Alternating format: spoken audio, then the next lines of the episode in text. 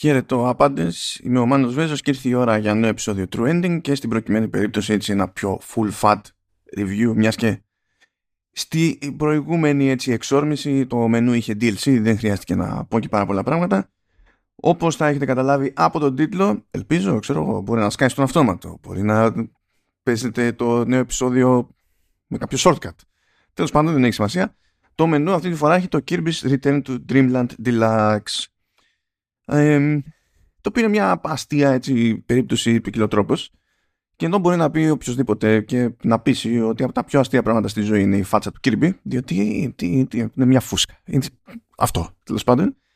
Ε, είμαι της εντύπωσης ότι η ιστορία πίσω από το Return to Dreamland, την αρχική του δημιουργία και τη μεταφορά του τελικά στο Switch, γιατί στην ουσία το πρωτότυπο βγήκε το 2011 για Wii και το βλέπουμε να επανέρχεται πειραγμένο για Switch το, το 2023 έτσι, 12 χρονάκια μετά. Αυτά τα 12 χρόνια είναι οριακά έτσι, παραπάνω χρόνο παραπάνω χρόνος από τον χρόνο που αφιέρωσε στο περίπου η Nintendo στην ανάπτυξη της πρώτης εκδοχής. Που υποτίθεται ότι το Return to Dreamland για το Wii ξεκίνησε κάποτε ως sequel στο Kirby 64 και κάνανε μπρος πίσω, μπρος πίσω, μπρος πίσω. Τη μία το θέλανε πιο κλασικό μετά σκεφτήκανε κάτι σε ανοιχτό κόσμο μετά λέει ε, ναι, να έχουμε σε κάθε περίπτωση multiplayer το ξανασκεφτήκανε. Μήπως το multiplayer ήταν λίγο λάθος στην περίπτωση του, ανοιχτό κόσμου, του ανοιχτού κόσμου. Να επανέλθουμε κάπως αλλιώς αδερφέ να γίνει ένας αχταρμάς και στην ουσία με τα χίλια ζόρια βγήκε το Return to Dreamland το 2011 αλλά από όλη αυτή την περίεργη ζήμωση ας πούμε που μάλλον έτσι τίνει να είναι και χαρακτηριστική των ιστορικών ομάδων της Nintendo ε, όχι ότι δεν συμβαίνει αλλού αλλά έχω την εντύπωση η Nintendo το έχει σύστημα αυτό και δεν μπορεί να κρατηθεί.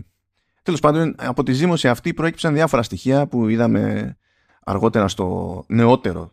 Ε, Star Allies εκείνη η απόπειρα για κάτι σε Kirby σε ανοιχτό κόσμο ε, μετουσιώθηκε στο Kirby and Forgotten Land που πρώτο βγήκε σε Switch πέρυσι και γενικά έχουν γίνει κάτι τέτοια περίεργα. Τώρα το, η έκδοση Deluxe ε, είναι remaster κατά βάση. Ε, σε σημεία έχει μπει λίγο χέρι, σε σημεία άλλα έχει μπει αρκετό χέρι, αλλά υπάρχει και νέο περιεχόμενο. Περιεχόμενο ουσίας σε κάποιες περιπτώσεις, περιεχόμενο τελείως συμπληρωματικό ας πούμε έτσι για, για την ιστορία ή που τέλος πάντων έρχεται από άλλους τίτλους και δεν υπήρχαν στο πρωτότυπο, αλλά κολλάνε και εδώ πέρα και δεν βαριέσαι.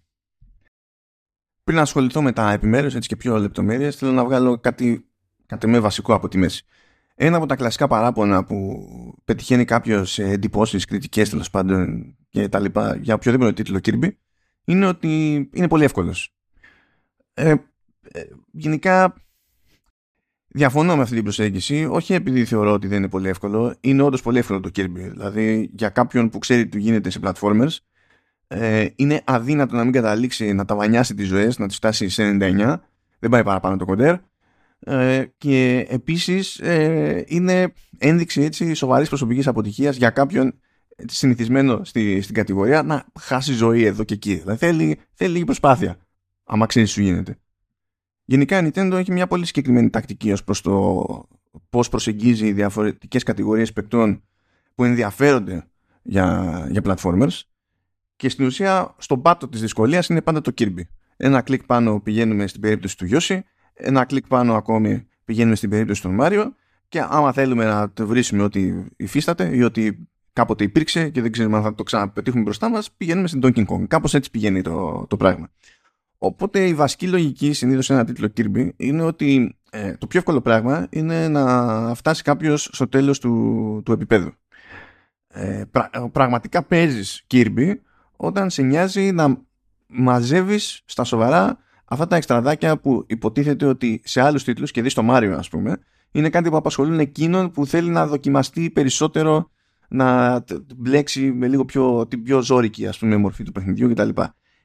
Εδώ το να κυνηγάς energy spheres που έχουν τα διαφορετικά επίπεδα, ξέρω εγώ, κάμποσα, μπορεί να έχουν 3 έως 5, ε, είναι ο κανονικός τρόπος για να πεις ότι παίζει το παιχνίδι. Αλλιώς είναι τέρμα περίπατος. Αλλά με δεδομένο το ότι το Kirby έτσι κι αλλιώς ε, είναι κάτι που προτείνεται πιο εύκολα ε, σε, σε παιδιά, το ότι η απλή ολοκλήρωση ενός επίπεδου είναι περίπατος, δεν πιστεύω ότι είναι λογικό να χρεώνεται στα αρνητικά. Πάλι λοιπόν αυτό, πάμε στα βασικά. Λοιπόν, υπάρχει ένα campaign στη, στην έκδοση της που στην ουσία είναι πάνω κάτω ακριβώς ίδιο με το campaign του πρωτότυπου παιχνιδιού. Έχουμε να μπλέξουμε εκεί πέρα με ας πούμε 8 κόσμους ε, και από τους 8 οι 7 σπάνε σε διαφορετικά επίπεδα.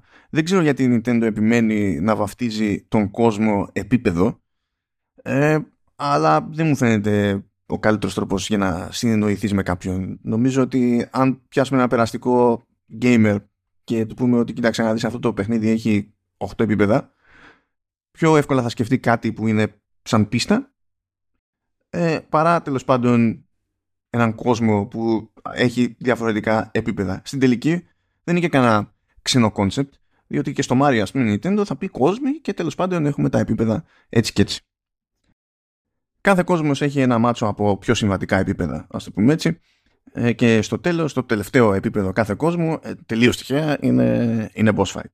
Ο Kirby ως συνήθως τέλος πάντων έχει τη δυνατότητα να απορροφά εχθρούς και να τους χρησιμοποιεί ως βλήματα, να ε, απορροφά εχθρούς και να ε, υιοθετεί τις δυνάμεις, του, τις δυνάμεις τους και κάθε είδος δύναμης έρχεται με ένα συγκεκριμένο ας πούμε move list που άπαξ και ρουφήξει ο Kirby κάποιον τέλος πάντων και αλλάξει σε δυνάμεων, μπορεί επί τόπου κάποιος να τσεκάρει το, στο μενού της παύσης τέλος πάντων ποιο είναι το move list και να αρχίσει να πειραματίζεται με κάποια πραγματάκια. Οι δυνάμεις που έχει πρόχειρες στην ουσία ο παίκτης είναι ίδιες μεν με του πρωτότυπου, αλλά έχουν, έχουν γίνει δύο προσθήκες που δεν υπήρχαν τότε. Ήταν οι δυνάμεις του, του Μέκα και οι δυνάμεις της Άμμου. Τώρα υπάρχει πέρα μια ιστορία ως δικαιολογία, έρχεται ένας μάγκολος, πέφτει με το σκάφος του, φυσικά γίνονται κομμάτια, πρέπει να πάμε από κόσμο σε κόσμο και να μαζέψουμε τα κομμάτια για να επισκευάσουμε το σκάφος, να τον βοηθήσουμε να επιστρέψει τέλος πάνω στο δικό του πλανήτη κτλ. Τώρα εντάξει, ε, θεωρητικά μπορούσα να πω κάτι παραπάνω, αλλά σε τελείως έτσι φιλοσοφικό επίπεδο μπορεί να θεωρηθεί spoiler, γιατί τώρα δεν, δεν υπάρχει κάτι ιδιαίτερο για να μας νιάξει όντως την ιστορία, αλλά τέλος πάντων άντε να το παίξω όσο safe γίνεται.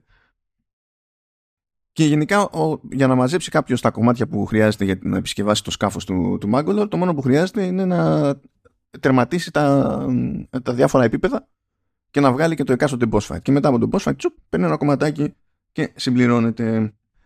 Υπάρχουν όμως τα energy spheres που, που είπαμε. Τώρα γιατί μοιάζουν με γρανάζια, δεν ξέρω, ναι, είναι μέσα μια φούσκα, αλλά τέλος πάντων μοιάζουν με γρανάζια. Τι να πω. Αλλά λέγονται energy spheres. Εντάξει, έστω ότι. Φανταστείτε. Κάντε, κάντε σκόντο. Δώστε τόπο στην οργή. Κάντε το για αυτή τη ροζ μάπα. Κάθε επίπεδο λοιπόν κρύβει κάποια energy spheres.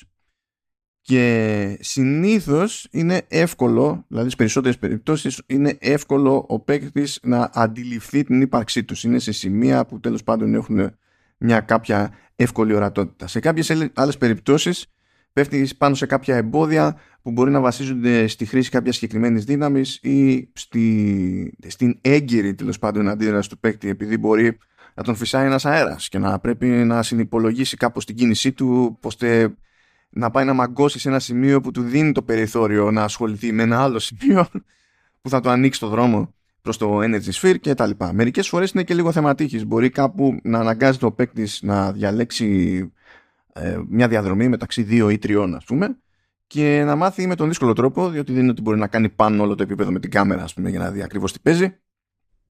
Αν και μερικές φορές μερικές φορές το παιχνίδι με τη σκηνοθεσία του προσπαθεί να του δείξει και να πετάξει ένα hint, αλλά OK, okay, δεν ισχύει πάντα.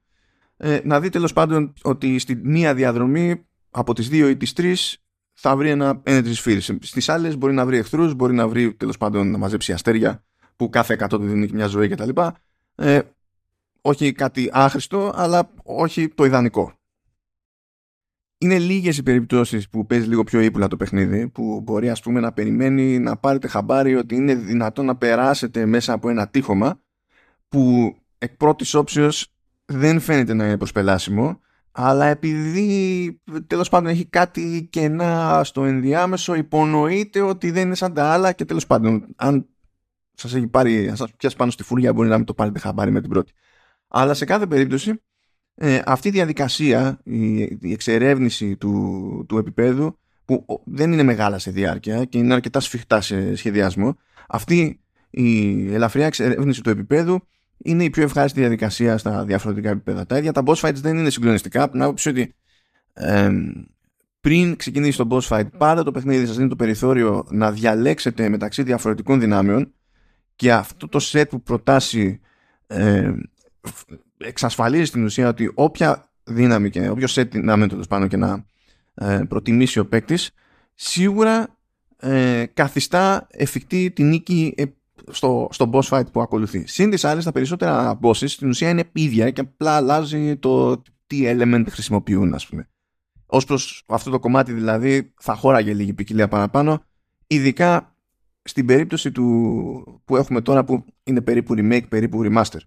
Και θα πει κανένας άμα είναι remake, είναι remaster, τι σου αλλαγές περιμένεις; Περιμένω αλλαγές γιατί φροντίζει η Nintendo να μπαίνει στον κόπο και να κάνει τέτοιου είδους αλλαγές. Δεν μιλάμε τώρα, εντάξει, τα γραφικά προφανώς είναι καλύτερα, έχει αλλάξει λίγο αισθητική, έχει ξεφύγει από το πιο συμβατικό 3D και είναι λίγο προς το cell shading.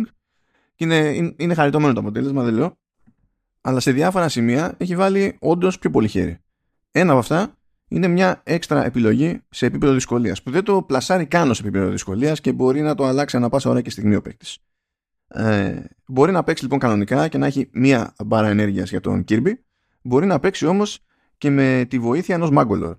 Το... Αυτό τι σημαίνει στην πράξη. Σημαίνει ότι έχει δεύτερη μπάρα ενέργειας ο, ο Kirby, άρα πρέπει να κάνετε διπλάσια προσπάθεια για να χάσετε ζωή σε αυτή την περίπτωση. Και όταν πέφτετε, έχετε να κάνετε ένα άλμα, ξέρω, και γίνεται κακός υπολογισμός, πέφτετε στο κενό. Έτσι. Έρχεται το Μάγκολορ και παπ, παπ, σας πιάνει από το κενό και σας επαναφέρει και μπορείτε να κάνετε άλμα σε κάποια πλατφόρμα κτλ. Και, και να συνεχίσετε το, το παιχνίδι χωρίς να χαθεί ζωή καν σε αυτή την, την περίπτωση.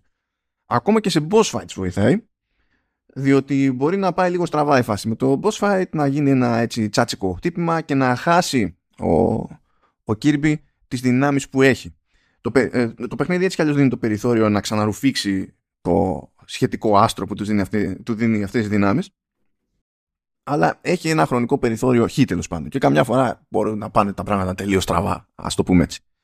Ε, σε εκείνη την περίπτωση μπορεί να εμφανιστεί το, το Mangolor και να φέρει ένα άστρο με, ε, με τις δυνάμεις τέλος πάντων για να μπορέσουμε να συνεχίσουμε. Όχι ότι μας έχει ξεκρέμασει σε αυτή την περίπτωση στην κανονική δυσκολία το παιχνίδι, διότι με τα διάφορα χτυπήματα πέφτουν κάποια άλλα άστρα, όχι με δυνάμεις όμως, ε, από το boss που μπορούμε να τα ρουφήξουμε ή να τα χρησιμοποιήσουμε ως βλήματα ενώ έτσι κι αλλιώς μπορούμε υποτίθεται να ε, χρησιμοποιήσουμε κάποια buffs που είναι σε μια συγκεκριμένη θέση, ενεργοποιούνται με συγκεκριμένο πλήκτρο κτλ. Αυτό μπορεί να μας δώσει το περιθώριο να διαλέξουμε με ρουλέτα, ας το πούμε, διαλέξουμε. Ε, ένα set δυνάμεων, μπορεί να έχουμε κάποιο άλλο buff, εξαρτάται από την περίπτωση υπάρχουν επιλογές. Αλλά έτσι κι αλλιώς δεν μιλάμε για δύσκολο πράγμα. Και αυτό τώρα, αυτή η βοήθεια έρχεται σε ένα παιχνίδι που έτσι κι αλλιώς υποστηρίζει local cop, σηκώνει μέχρι και τέσσερις παίκτες, με τη λογική ότι ε, μπορεί φυσικά να βοηθάει ο ένας τον άλλον. Βέβαια το παιχνίδι παίζεται κανονικότατα, απρόσκοπτα και με, και με έναν παίκτη. Αλλά με, το, με τη δυνατότητα για local cop, στην ουσία καλύπτεται το σενάριο που κάποιος πιο μικρός σε ηλικία παίκτης ε, δεν την παλεύει ακόμα ή δεν έχει μάθει, δεν, δεν έχει συνηθίσει αυτό που έχει συνηθίσει οποιοδήποτε άλλος gamer με λίγα χρόνια παραπάνω στην πλάτη του ότι τέλος πάντων λογικά το παιχνίδι περιμένει να ψάξω λίγο παραπάνω. Μπορεί να μην έχει μπει σε αυτή τη λογική και έχουμε το περιθώριο να δείξουμε και, έχουμε, και κυρίως έχουμε το περιθώριο να μοιραστούμε έτσι μια, μια εμπειρία και να διασκεδάσουμε παρέα. Καθώς το βασικό campaign είναι και το βασικό πρόσωπο του, του παιχνιδιού, είπα και ένα μικρό παράπονο λίγο για την περίπτωση της ποικιλίας, βασικά της μη ποικιλίας στα boss fights. Ε, να κάνω και ένα άλλο και να πω ότι με δεδομένη την ευκολία δηλαδή δεν το ζητάω με τη λογική ότι θέλω να γίνει κάτι πιο δύσκολο αλλά θα, θα ήθελα ε, να με αναγκάζει το παιχνίδι να διαλέξω λίγο πιο προσεκτικά ε, τις δυνάμεις τέλος πάντων που θα χρησιμοποιήσω εδώ και εκεί ή να με αναγκάσει να χρησιμοποιήσω κάτι πολύ συγκεκριμένο άρα να μπω στη διαδικασία να προσαρμοστώ σε επίσης συγκεκριμένες συνθήκες. Αυτό το δεύτερο γίνεται κατά διαστήματα με, κάποια, με κάποιες υπερδυνάμεις, με κάποια ειδικά αστέρια κτλ. Αλλά εκεί είναι σκηνοθετημένο και συνήθως ε, είναι τμήματα με περισσότερη δράση και περισσότερο θέαμα και είναι για την εμπειρία. Δεν είναι ότι ζητούν κάποια αλλαγή σε τακτική και στρατηγική. Και νομίζω ότι μπορεί να γίνει αυτό το πράγμα χωρίς να αλλάξει ουσιοδόση, χωρίς να αλλάξει η δυσκολία. Γιατί η δυσκολία συνήθως έχει να κάνει με την εκτέλεση. Απλά θα έβαζε, θα έσπροχνε λίγο και τον μικρό σε ηλικία παίκτη να κάνει μια σκέψη παραπάνω. Και θα ήταν χρήσιμο πιστεύω. Ένα παραπονάκι ακόμη το έχω για πολύ συγκεκριμένη περίπτωση του, στο, στο χειρισμό. Γενικά ε, έχει βάλει και στο χειρισμό χέρι η, η Nintendo ε, πάλι για να φροντίσει τέλος πάντων ότι τα πράγματα δεν απαιτούν συγκλονιστική ακρίβεια. Και γι' αυτό έχει κάποιες μη ορατές βοήθειες ας πούμε που μπορεί κάποιο, κάποια επίθεση του, του Kirby να μην βρίσκει όντως ακριβώς το στόχο αλλά το σύστημα του παιχνιδιού προσποιείται ότι βρήκε για να μην μας κάνει τη ζωή πιο δύσκολη κτλ. Όλο αυτό OK okay, κατανοητό. Για κάποιο λόγο που δεν κατανοώ με δεδομένη αυτή τη λογική ε, χρειάζεται μια ακρίβεια παραπάνω από αυτή που μου φαίνεται λογική γενικότερα αλλά και με δεδομένο το κοινό στο οποίο ε, στοχεύει συνήθως ένας τίτλος Kirby ε, με την εκτέλεση ενός dash που τέλος πάντων μας διευκολύνει σε κάποιες συγκεκριμένες καταστάσεις για να καλύψουμε απόσταση στα γρήγορα ή να περάσουμε από κάποια συγκεκριμένα εμπόδια αλώβητοι και, και πάει λέγοντας. Ε, που το ζήτημα εκεί πέρα είναι απλά τέλος πάντων κρατάμε προς μια κατεύθυνση, πατάμε ένα κουμπί και εντάξει, OK. Okay αλλά είναι λίγο πιο αυστηρό το παιχνίδι από αυτό που μου φαίνεται λογικό ως προς το πόσο σωστά έχουμε πετύχει την οριζόντια κατεύθυνση που δίνουμε και αν είμαστε λίγο λοξοί προς τα πάνω ή προς τα κάτω ε, είναι πάρα πολύ εύκολο να μην κάνουμε τον dash και ο Kirby να κάνει κάτι τελείως άλλο από αυτό που είχαμε κατά νου και να πρέπει να προσαρμοστούμε λίγο πανικόβλητα. Αυτό το αναφέρω επειδή ήταν το μοναδικό σημείο τριβής ως προς την αξιοπιστία τέλος πάντων του, του χειρισμού σε σχέση με οτιδήποτε άλλο στο, στο παιχνίδι. Αν κάπου σε άλλη περίπτωση έπαιζε κάποια αστοχία, ε, ήταν, έμενε πάντα εντύπωση ότι η αστοχία ήταν δική μου, ξέρω έτσι, απλά κακή στιγμή, κακός υπολογισμό ή δεν ξέρω εγώ τι. Εκεί το συγκεκριμένο δεν μου άφηνε αυτή την εντύπωση και πάλι δεν έχει να κάνει με δυσκολία όσο έχει να κάνει με καλυμπράρισμα στο, στο χειρισμό. Τι γίνεται από εκεί και πέρα ε, παράλληλα με την εξέλιξη του, του campaign που είναι η περιπέτεια του, του Kirby ε, υποτίθεται ότι μπορούμε ανα πάσα ώρα και στιγμή να επισκεφθούμε και το υποδιάλυση διαστημόπλιο αλλά και το λεγόμενο Merry Magoland. Το Merry Magoland είναι κάτι τέλος πάντων σαν theme park ε, που κυρίως έτσι, έχει ένα μάτσο από mini games τα οποία μπορούμε να πάμε να παίξουμε ελεύθερα σε διαφορετικά επίπεδα δυσκολίας και πάλι ε, με έως τέσσερις παίκτες. Αυτά τα mini games δεν συναντώνται στο campaign, είναι κάτι τελείως ξέχωρο ας πούμε εκεί πέρα. Και το, το Mary Magoland πηγαίνει με κάποιες έξτρα λεπτομεριούλες. Δηλαδή όταν θα κερδίσουμε κάποιο συγκεκριμένο boss ε, θα εμφανιστεί το boss ή άγαλμα του boss τέλος πάντων στο, στο χώρο εκεί γιατί έτσι.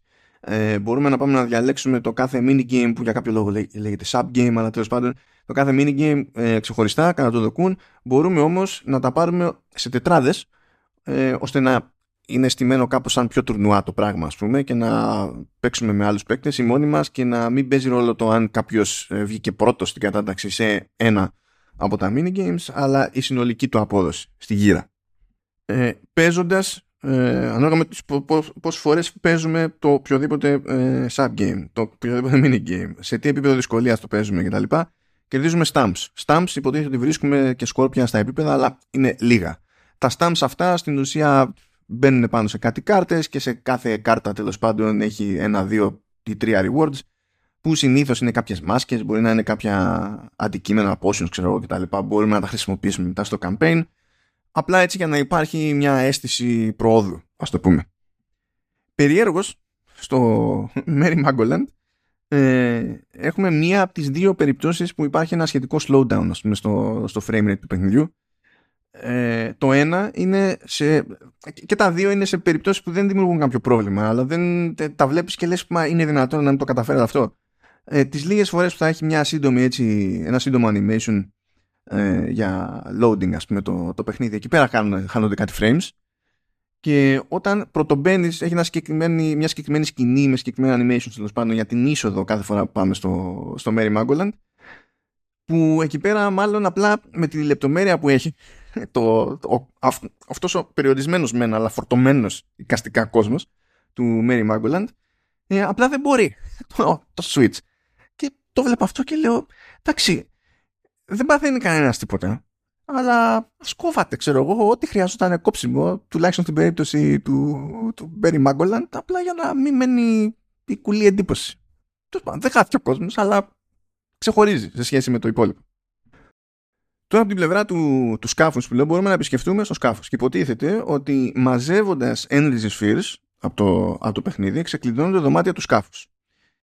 Τι σημαίνει αυτό στην πράξη; Αυτό σημαίνει ότι κάποια δωμάτια είναι εκεί πέρα απλά για δειγματισμό διαφορετικών δυνάμεων. Άρα είναι ε, σαν να ε, ξεκλειδώνουμε σε δόσεις κάποιου είδους practice mode και μπορούμε να μπούμε σε ένα δωμάτιο να πάρουμε το, το, το, το τάδε set δυνάμεων και να πούμε ότι κάνω εξάσκηση εδώ χωρίς να πρέπει να χτυπηθώ σε κάποιο επίπεδο και να μάθω με τον, ας το πούμε, δύσκολο τρόπο εντός εισαγωγικών. Ε, σε άλλες περιπτώσεις έχουμε κάποια challenges που είναι για έναν παίκτη και το ζήτημα είναι να χρησιμοποιήσει ε, καλά συγκεκριμένο set από δυνάμεις και να κάνει ένα high score κτλ. Ως, ως εδώ έτσι, το, το, έχουμε, το έχουμε, είναι αρκετά καλά. Το περίεργο της υπόθεσης είναι ότι ξεκλειδώνουμε επίσης τα mini games που υπάρχουν στο, στο Mary Magoland.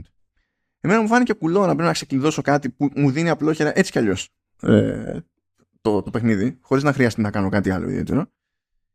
Και δεν βρίσκω και συγκλονιστικό λόγο ε, να πηγαίνω και να χτυπιέμαι στο συγκεκριμένο ας πούμε mini game εκεί στο σκάφος σε σχέση με το Mary Maguland διότι αν παίξω στο Mary Maguland μαζεύω πιο γρήγορα stamps που αυτά μετά μου ανοίγουν τις διάφορες ανταμοιβές που είναι τέλος πάντων να είχαμε να λέγαμε αλλά αισθάνομαι αυτό ότι υπάρχει μια κάποια πρόοδος που ακόμα και πάνω από το σύστημα με τα, με τα stamps υπάρχει κι άλλο ένα ας το πούμε επίπεδο πρόοδου που βασίζεται, ε, υπάρχει μια λίστα με 100 missions και υποτίθεται ότι βασίζεται σε συγκεκριμένες προϋποθέσεις. Δηλαδή παίξτε ένα mini game σε όλα τα επίπεδα δυσκολίας και κερδίστε ξέρω εγώ σε όλα τα επίπεδα δυσκολίας. Ή παίξτε τουλάχιστον μια φορά όλα τα mini games. Κάτι τέτοια πράγματα πάλι δεν είναι κάτι συγκλονιστικό μην φανταστείτε απλά για να μένει η εντύπωση ότι υπάρχει πρόοδος. Α, πριν το ξεχάσω ε, μιας και είπα πιο πριν λίγο για τα ένα-δύο περιστατικά ε, slowdown, τέλος πάντων. Ε, πραγματικά δεν μπορώ να αντιληφθώ γιατί όσο παίζω το συγκεκριμένο Kirby ε, το οποίο στην κανονική του ροή ειδικά στα, επίπεδα, στα επίπεδα αλλά και χωρίς τα επίπεδα δηλαδή το δοκιμάζω και τώρα είμαι στο μενού δεν σημαίνει τίποτα. Απλά είναι ανοιχτό το μηχανάκι και είμαι στο μενού. Ε, δίνει περισσότερο πόνο η ψύκτρα από ό,τι περίμενα ξέρω τι παίζει εκεί πέρα. Δηλαδή, άμα το κάνει αυτό στο Kirby, θα βγει το καινούριο Zelda και, ε, και τι θα κάνει. Θα έχει out of body experience το, το switchάκι.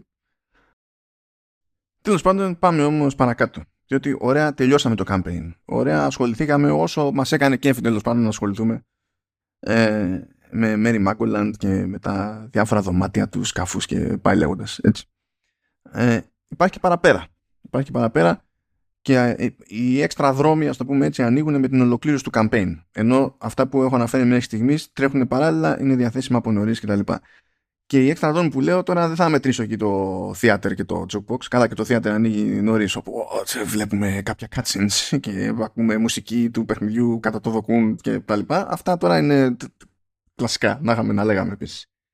Όταν θα τελειώσουμε το, το story mode, ξεκλειδώνει το extra mode που το extra mode είναι πάλι το story mode αλλά πιο δύσκολο.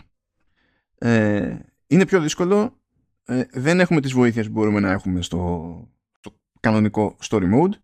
Αλλάζουν λεπτομέρειες στα, στα επίπεδα. Τα boss fights γίνονται πιο ζώρικα οπότε στην ουσία υπάρχει έτσι κι αλλιώς ε, για κάποιον που τέλος πάντων δεν τον ενοχλεί η ιδέα ότι θα περάσει ξανά το ίδιο campaign άλλο ένα χέρι ε, υπάρχει τρόπος να πάει και να κυνηγήσει κάτι πιο απαιτητικό στο συγκεκριμένο παιχνίδι. Δεν είναι νέο βέβαια αυτό έτσι. Δεν, δεν είναι νέο. Νέο δεν είναι και το διαρίνα που επίσης ξεκλειδώνεται μετά το, το story mode. Σε εκείνη την περίπτωση στην ουσία τι κάνουμε είναι ένα boss Πηγαίνουμε και παίρνουμε σβάρνα τα bosses του, του παιχνιδιού.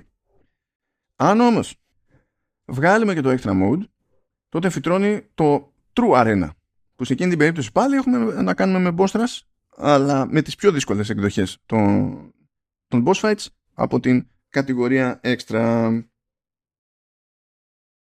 Αυτό που είναι πραγματικά νέο όμως είναι το λεγόμενο Magolor Epilogue The Interdimensional Traveler.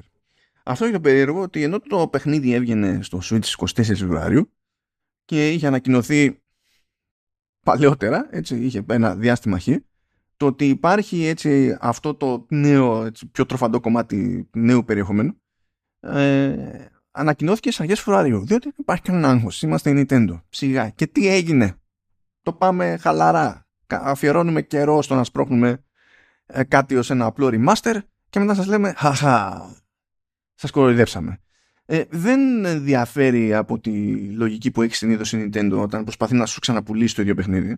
Το ίδιο έκανε ας πούμε και με τη μεταφορά του Super Mario 3D World ε, και, ε, στο Switch όπου κούμπωσε παπ, ένα expansion για να δώσει κάτι νέο στους παλιούς και μεγαλύτερη αξία τέλος πάντων ε, σε εκείνους που καταπιάνονται με το παιχνίδι η πρώτη φορά. Είναι ένα, ένα κλασικό, ας το πούμε, τέχνασμα της Nintendo ώστε να πιάνει κάτι παλιό, να το σενιάρει και να μπορεί να το σκάει πάλι στην αγορά σε full price που λέμε που εντάξει μπορεί ως ε, πατέντα να είναι και ως τακτική να είναι προφανής έτσι αλλά στην τελική ε, την κάνει την προσπάθεια και συνήθως δεν την κάνει άσχημα την προσπάθεια εδώ τι έχει γίνει όμως; Έχει γίνει η προσπάθεια της προκοπής ή, ή δεν; Μπορώ να πω ότι έχει γίνει η προσπάθεια της προκοπής στην ουσία ο επίλογος αυτός έχει ένα μάτσο από επίπεδα, είναι καμιά εικοσαριά περίπου. Ε, είναι κάποια που τέλος πάντων είναι κανονικά επίπεδα και κάποια άλλα που είναι, λειτουργούν ως challenges και απαιτούν τέλος πάντων συγκεκριμένες δυνάμεις. Ε, και στη σούμα αυτό που μπορώ να πω είναι ότι είναι όχι πολύ, είναι λίγο πιο απαιτητικό σε σχέση ε, με το κανονικό campaign, το βασικό campaign, δεν λέω το extra τώρα, είναι λίγο πιο απαιτητικό από το βασικό campaign του, του παιχνιδιού. Υπάρχει διαφορά όμως γιατί εδώ δεν ελέγχουμε τον Kirby ε, οπότε κάποια πράγματα δεν λειτουργούν με την ίδια λογική. Ε, ελέγχουμε Mangolor και ξεκινάει και στην ουσία του λείπουν πάρα πολλά πράγματα που θεωρούμε αυτονόητα στην περίπτωση του Kirby και φυσικά αυτό που του λείπει και δεν αναπληρώνεται γιατί δεν είναι αυτή η λογική ε, είναι η δυνατότητα να ρουφά τέλος πάντων έναν αντίπαλο και να παίρνει τις δυνάμεις του και να τις χρησιμοποιεί προς όφελός του. Αυτό που συμβαίνει όμως είναι ότι πώς μαζεύουμε τέλος πάντων άστρα ε, στο, με, τον, με τον Kirby και εδώ μαζεύουμε κάτι ανάλογο μόνο που αυτό που μαζεύουμε σε αυτή την περίπτωση και το μαζεύουμε και από εχθρούς που αντιμετωπίζουμε ε, είναι magic points. Τα magic points στην πράξη είναι σαν να λέμε ότι μαζεύουμε experience ή τέλος πάντων skill points ή κάτι, κάτι τέτοιο. Κάπως έτσι σκεφτείτε το. Και μπαίνει και ο όρος της απόδοσης ας πούμε και της επίδοσης στο, στο κάθε επίπεδο διότι υπάρχει και combo meter. Ε, και προφανώς δεν έχει να κάνει με τις κινήσεις που κάνουμε, αλλά το ζήτημα είναι ε, πόσο γρήγορα ε, κάνουμε επιθέσεις και μαζεύουμε magic points. Αν μπορέσουμε δηλαδή να αντιμετωπίζουμε ένα μάτσο εχθρούς ε, γρήγορα χωρίς να δημιουργηθεί χρονικό κενό και να σπάσει να μηδενιστεί το combo meter, τότε στην ουσία πολλαπλασιάζονται τα, τα magic points που μαζεύουμε. Ανά πάσα ώρα και στιγμή μπορούμε να επενδύσουμε αυτά τα magic points και να βελτιώσουμε τις διάφορες ή να προσθέσουμε τέλος πάντων ε, δυνατότητες στο, στο Mangolo. Ε, μπορεί να επεκτείνουμε τη, την πάρα ενέργεια που ξεκινάει και είναι αρκετά σφιχτή ας πούμε. Ε, μπορεί από εκεί που εκτοξεύει γιατί δεν, δεν φυσάει ξεφυσάει όπως ο Kirby ε, που έχει ένα projectile τέλος πάντων μπορούμε να φροντίσουμε να το πετάει πιο γρήγορα μπορούμε να φροντίσουμε όταν κάνουμε charge την κίνηση αυτή αντί να πετάει ένα να πετάει δύο ή να πετάει τρία ξέρω εγώ και στην ουσία κάθε φορά που ε, βγάζουμε ένα set επιπέδων ξεκλειδώνουμε και κάποια άλλη δύναμη ακόμη και μπορούμε να επενδύσουμε και σε αυτή. Ε, μπορούμε να ξεκλειδώσουμε κάποια spikes που βγαίνουν κάθετα και εμποδίζουν τον οποιονδήποτε να μας επιτεθεί από πάνω αλλά ε, και του κάνουν ζημιά επειδή είναι τα spikes προς τη μεριά τους τέλος πάντων αλλά εμποδίζουν και να μας κάσουν από το πλάι είναι σαν να έχουμε ε, βάλει τον εαυτό μας σε ένα περίεργο κλουβί ε, μπορούμε να αλλάξουμε το πόσο, πόση ώρα αιωρείται ο χαρακτήρας στην πτήση. Στην αρχή δεν μπορεί να κάνει και πτήση της προκοπής ενώ το έχουμε για πλάκα αυτό στο, στον Kirby. Ε, προς το τέλος με τις αναβαθμίσεις φτάνουμε σε επίπεδα Kirby δηλαδή είναι φάση περίπατος ξέρω εγώ η πτήση. Έχει διάφορα πραγματάκια. Έχει και πράγματα που δεν κάνει ο Kirby όπως τη δυνατότητα να περάσει μέσα από κάποια τύχη να κάνει έτσι μερικές τσαχμινιές άλλες αυτό που συμβαίνει και συνδέεται έτσι με το concept ότι εδώ πάμε έτσι για πιο επίδοση είναι ότι σε κάθε περίπτωση όταν ολοκληρώνουμε ένα επίπεδο ε, έχουμε ένα score σε magic points και παίρνουμε και μια κάποια αξιολόγηση. Ε, είναι αρκετά εύκολο ακόμα και σε ένα πέρασμα τέλος πάντων από κάποιο επίπεδο να πάρει κάποιος το bronze και το silver ε, χωρίς ιδιαίτερη σκέψη σε κάποιες περιπτώσεις έπιανα και gold γιατί έτσι είπαμε είναι λίγο πιο αυθεντικό όχι πολύ πιο αυθεντικό αλλά θέλει μια σκέψη παραπάνω στη φάση με magic points. Τι γίνεται λοιπόν; Έστω ότι κάνουμε μια απόπειρα, πηγαίνει κάτι στραβά, πεθαίνουμε. Εδώ δεν υπάρχουν ζωές. Έχουμε την επιλογή να κάνουμε continue επιτόπου, να ξεκινήσουμε το, το επίπεδο ξανά ε, ή να βγούμε από το επίπεδο. Αυτό παίζει ένα κάποιο ρόλο, διότι αν διαλέξουμε να βγούμε από το επίπεδο, κρατάμε τα magic points που είχαμε μαζέψει, προστίθενται σε προηγούμενα κάβα και έχουμε ένα περιθώριο να κάνουμε κάποια αναβάθμιση. Διαφορετικά, αν κάνουμε continue, δεν χάνουμε αυτά που έχουμε κάνει κάβα από προηγούμενα επίπεδα, αλλά χάνουμε αυτά που προλάβαμε να μαζέψουμε σε αυτό το επίπεδο στο οποίο χάσαμε. Οπότε ξεκινάμε τη συλλογή μας στο συγκεκριμένο επίπεδο από το 0. Αυτό ας, το, ας πούμε ότι βάζει έτσι ένα βαθμό ρίσκου στη, στο μυαλό του παίκτη, αλλά είναι μάλλον διακοσμητικό, έτσι. Δεν είναι κάτι, κάτι έντονο. Αυτό που έχει να γαργαλίσει περισσότερο τον λίγο πιο ανταγωνιστικό παίκτη είναι ότι ε, υπάρχουν κάποια από τα επίπεδα που ανοίγουν μόνο ε, αν έχουμε επενδύσει αρκετά με magic points σε ένα συγκεκριμένο στυλ δύναμης και είναι στο level τάδε ας πούμε. Και αυτά είναι ακόμη πιο μικρά επίπεδα, ακόμη πιο μυστήρια ως concept. Ε, είναι, είναι γρήγορα αλλά όντως βασίζονται στην καλή χρήση τέλος πάντων της όποιας ικανότητας ε, απαιτούν τέλος πάντων για να ολοκληρωθούν. Στην ουσία εδώ πέρα γίνεται στο περίπου αυτό που θα ήθελα να βλέπω πιο συχνά στο, στο Kirby. Να με αναγκάζει το παιχνίδι να προσαρμοστώ σε ένα set δυνάμεων. Εδώ δεν έχουμε set, τέλος πάντων είναι συγκεκριμένη ικανότητα. Ε, για να ξεφεύγω από την κανονική ροή των πραγμάτων. Τώρα, άμα βγάλετε το, τον επίλογο θα διαπιστώσετε ότι εκεί στο τέρμα τέρμα τελικό boss fight μετά δεν έχει άλλο το, το παιχνίδι. Τα πράγματα είναι αισθητά όχι πολύ αλλά είναι αισθητά πιο απαιτητικά από αυτό που σας έχει δώσει το περιθώριο να περιμένετε τέλος πάντων όλο, όλο το παιχνίδι.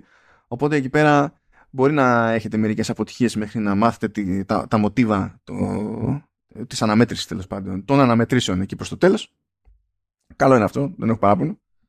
Ενώ οι ακόμη πιο σκαλωμένοι θα τσιτώσετε μόλις μάθετε ότι αν πάτε σε όλα αυτά τα επίπεδα στον επίλογο του Magolor ε, και πάρετε όλα τα gold, τότε εμφανίζεται και ένα challenge room το οποίο υπό νορμά συνθήκες δεν εμφανίζεται. Δεν αρκεί απλή ολοκλήρωση, οπότε μπορεί έτσι να, να το πάρετε λίγο πατριωτικά για να πείτε ναι, έγινε και αυτό. Και εδώ βέβαια, και στο νέο αυτό διαφορετικό campaign υποστηρίζει την COP οπότε δεν αλλάζει κάτι ως προς τη βασική προσέγγιση που έχει Nintendo στο, στο παιχνίδι. Και ειδικά στην περίπτωση ε, νεαρών παικτών νομίζω ότι έτσι το πέρασμα από το απλό campaign στο, στον επίλογο ε, ακόμα και αν αγνοηθεί το έξτρα ας πούμε μπορεί να δώσει την εντύπωση έτσι, ενός προσωπικού επιτεύγματος ή τέλος πάντων να βάλει μια άλλη γεύση στην εμπειρία COP που μπορεί να έχει με φίλους ε, ή με γονείς, αδέλφια κτλ. Και ακόμη αν πούμε ότι τέλος πάντων κάποιος δεν ενδιαφέρεται για όλα αυτά, αλλά τέλος πάντων τα ξεκοκάλισε. Έτσι, και δεν βρίσκει κάποιο λόγο τέλος πάντων, να προσπαθήσει να κάνει πιο επιδόσεις στα διαφορετικά campaign, στα boss και, και πάει λέγοντας. υπάρχουν πάντα έτσι, τα ανταγωνιστικά mini games που στην ουσία σαν σούμα έτσι δεν είναι πάρα πολλά, είναι καμιά δεκαριά στη, στην πράξη. Ε, είναι μια καλή φάση, είναι σαν ένα μικρό έτσι party game το οποίο κρύβεται στα πέριξ του παιχνιδιού Kirby.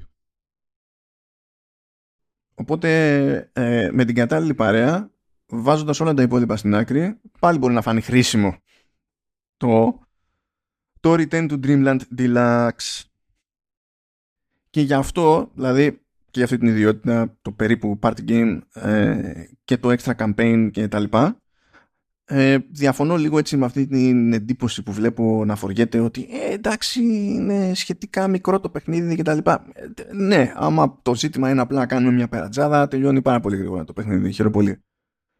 Αλλά δεν είναι στημένο ακριβώς γι' αυτό και να ήταν όμως δεν πιστεύω ότι δηλαδή πλατφόρμα είναι πόσο έπρεπε να, να κρατάει 25, 30, 40 ώρες; Δεν, δεν, το, δεν το καταλαβαίνω.